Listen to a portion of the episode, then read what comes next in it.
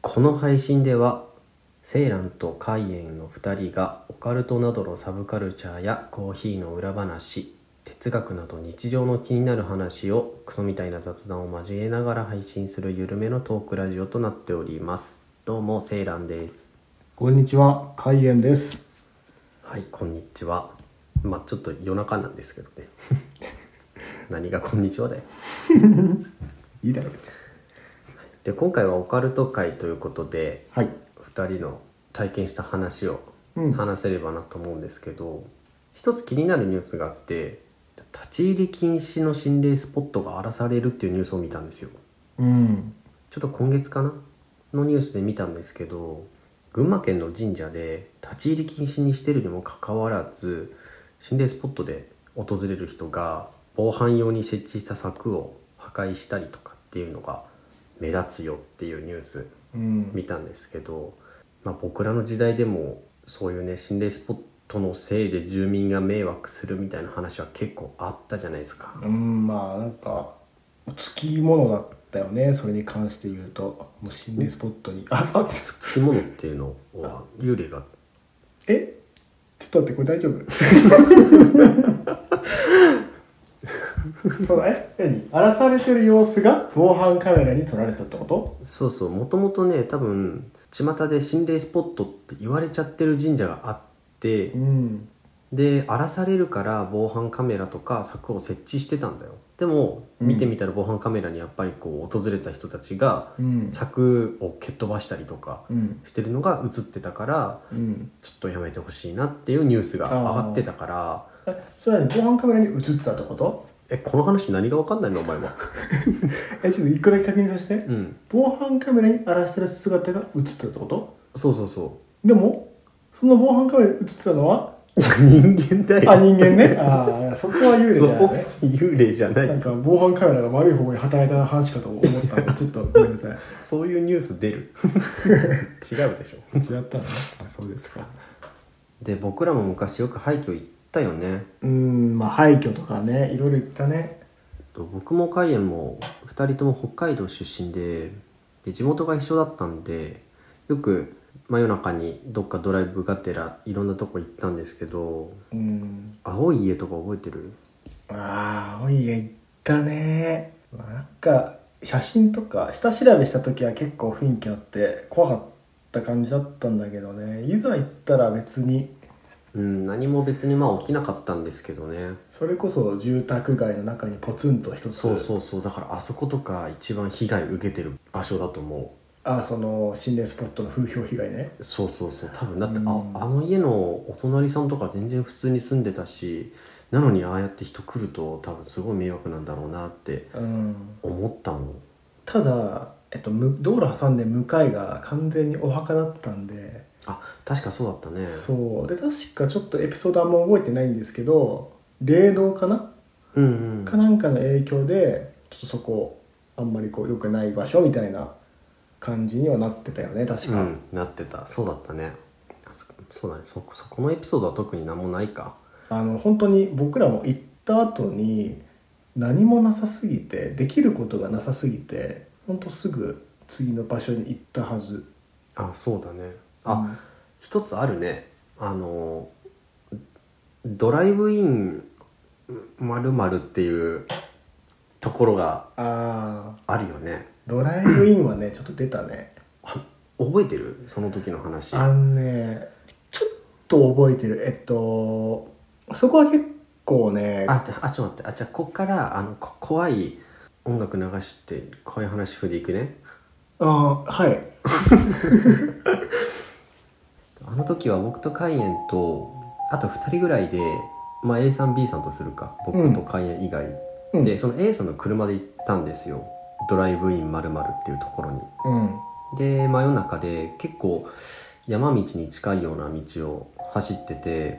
そうだね峠っぽいとこだったっけ峠の入り口みたいな感じだった気がしたうんだんけそうだね、どうんで実際ちょっと正直そこの場所が分かりにくくてうんちょっと山の中さまよいながら行ったんですけどうんその中ですごく狭い道に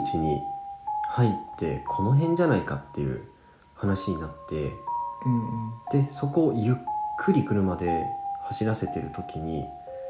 急に車がガガガガガガって言い出してうんうんで、うんうんおおおなんだってなってなんか枝かなんか踏んだんじゃないかみたいな一回話になったんだよねあーあったねで一回車降りてタイヤの下見てみたら何もなかったんだっけ何もなかったし何かがその挟まってたものが落ちた形跡もなかった通ってきた道に枝が落ちてるとかもなかったし特にこう何もしてなかったから何も挟まってたってことはなかったはず実際のところは分からないし本当はもしかしたら何か挟まってたかもしれないけど、うんまあ、正直ちょっとこういうとこ行くこういうとこ行きたがるくせに結構みんなビビりだからちょっとその時点で結構ビビっちゃってうんうんうんうんでちょっとあ怖いねって言いながら車走らせてまあまあ走らせてるっていうかほほとんどもうゆっくりもう徐行するぐらいのスピードでちょっとその道通った時に目の前にこう黒猫がパッと現れてものすごいこっち見たんだよねその時。うんうんうんでそれをすごく覚えてるでそれなんかなんかの予兆じゃねみたいにちょっとふざけて言い合ったりしてうんでその黒猫見た後に引き返そうと思って、まあ、道が狭かったからバックしたんですようんうんでその時になんか声聞こえないって話になってうんいやそんなわけないよっていうことになったんだけどというのもそこほとんど森というかほぼこんな近くに住民がいるような状態じゃないところでうん遠くから声が聞こえるわけがない場所だったんですよ。まあありえない場所だったね完全にうんでその中で声が聞こえたってなったから慌てて窓を開けたりしたんだよねうんで運転手がちょっとまあその車持ってた A さんなんだけど結構焦ってうんちょっとやばい一回出ようってなって、うんそのままガーって発進して、うんちょっと遠くまで行ってで何を聞いたのかって話になったんだけどうんその時多分聞いてなかったのって僕だけだったっけえっとね A さんも聞こえてなかったもう一人の奥さん B と俺が聞こえてたんだよそうだそうだそうだね完全に何言ってるかは聞こえてたのその二人そっかそっかで何が聞こえてるかって一応そのバックしたタイミングで遠くからすごくかすかな声で「オーライオーライ」って聞こえてあの幽霊に交通整理をされて初めての経験って話ですよねこれそうちょっとね急にオチがなんかちょっと笑いも含みそうなんだけどこうめちゃめちゃそれ聞いてびっくりしてっていう経験をしたよねうんなんか本当に実体験だからめちゃめちゃ怖いオチがあるわけではないけどそうでもねちょっとリアルな感じだよねそうそれね僕も聞きたかったんだけどちょうど聞いたねその2人がね特にビビりだったからめっちゃ焦ってたんだよいや俺は別にビビってないけどお前が一番ビビりなんだよなんか別に俺はそういうのじゃないけどそういうのしかないだろなんかまあオーライオーライ言われたからまあそうそうかと思って嘘つけやそんな感じかなそのドライブインはうんでもドライブインはその後着いたけどまあめちゃめちゃね雰囲気はうんあったけどね、まあ本当にただの廃墟っていう感じかな特にす何ごいもなゴミが捨てられてたよねそうだね、まあ、基本廃墟に不法投棄はもうつきものだからなんねか冷蔵庫とかあったよあねったあったタイヤとかめっちゃあったね、うんなんかげんなりするよねそうだねそのくらいかなであともう一つと札幌からは少し離れた場所なんだけど今は結構すされてしまったとこだよねあのでも街自体がほぼ廃墟というか廃村うんまあ住んでる人はいるんだけどねほぼいないけどまあちょっといろいろ事情があってそういう風になってしまったとこだねうんここはね本当に怖かったでそこもすごく有名な場所があってうん、あの町自体が廃墟というか廃村ほぼ廃村になってるんだけど特にその一番奥の方に完全なるその心霊スポットがあって過去にその保険金殺人の事件があった場所でもう容疑者の2人はその事件で死刑になってるような本当にそういう場所でそこは放火されてる場所なんでちょっと焦げたようなあの家があるというようなとこですねあのこれあれなんですけど動画とか普通に回してそうだね回してたね写真も普通に撮ったりして僕はねあれ映ったと思ってる1枚あ本当にあれ見せたじゃん、ああーなんかあったねあの窓からちょっと人が覗いてるようなあのが1枚取れたかなあの僕ら行った時に黄色い立ち入り禁止テープ貼ってあったんだようんだから完全にやっぱりあんまりいい話じゃないけど僕らみたいな人たちが結構行くからうん立ち入って危ないしねそれこそ怪我しちゃったら危ないからっていうことで、ね、僕らも実際に入れたわけじゃないんだけど、うん外から見た感じとかうんで、まあ、なかなかやばいなっていうところでうんでそこの一番の個人的に謎だったのが中に金庫があったんですよあったね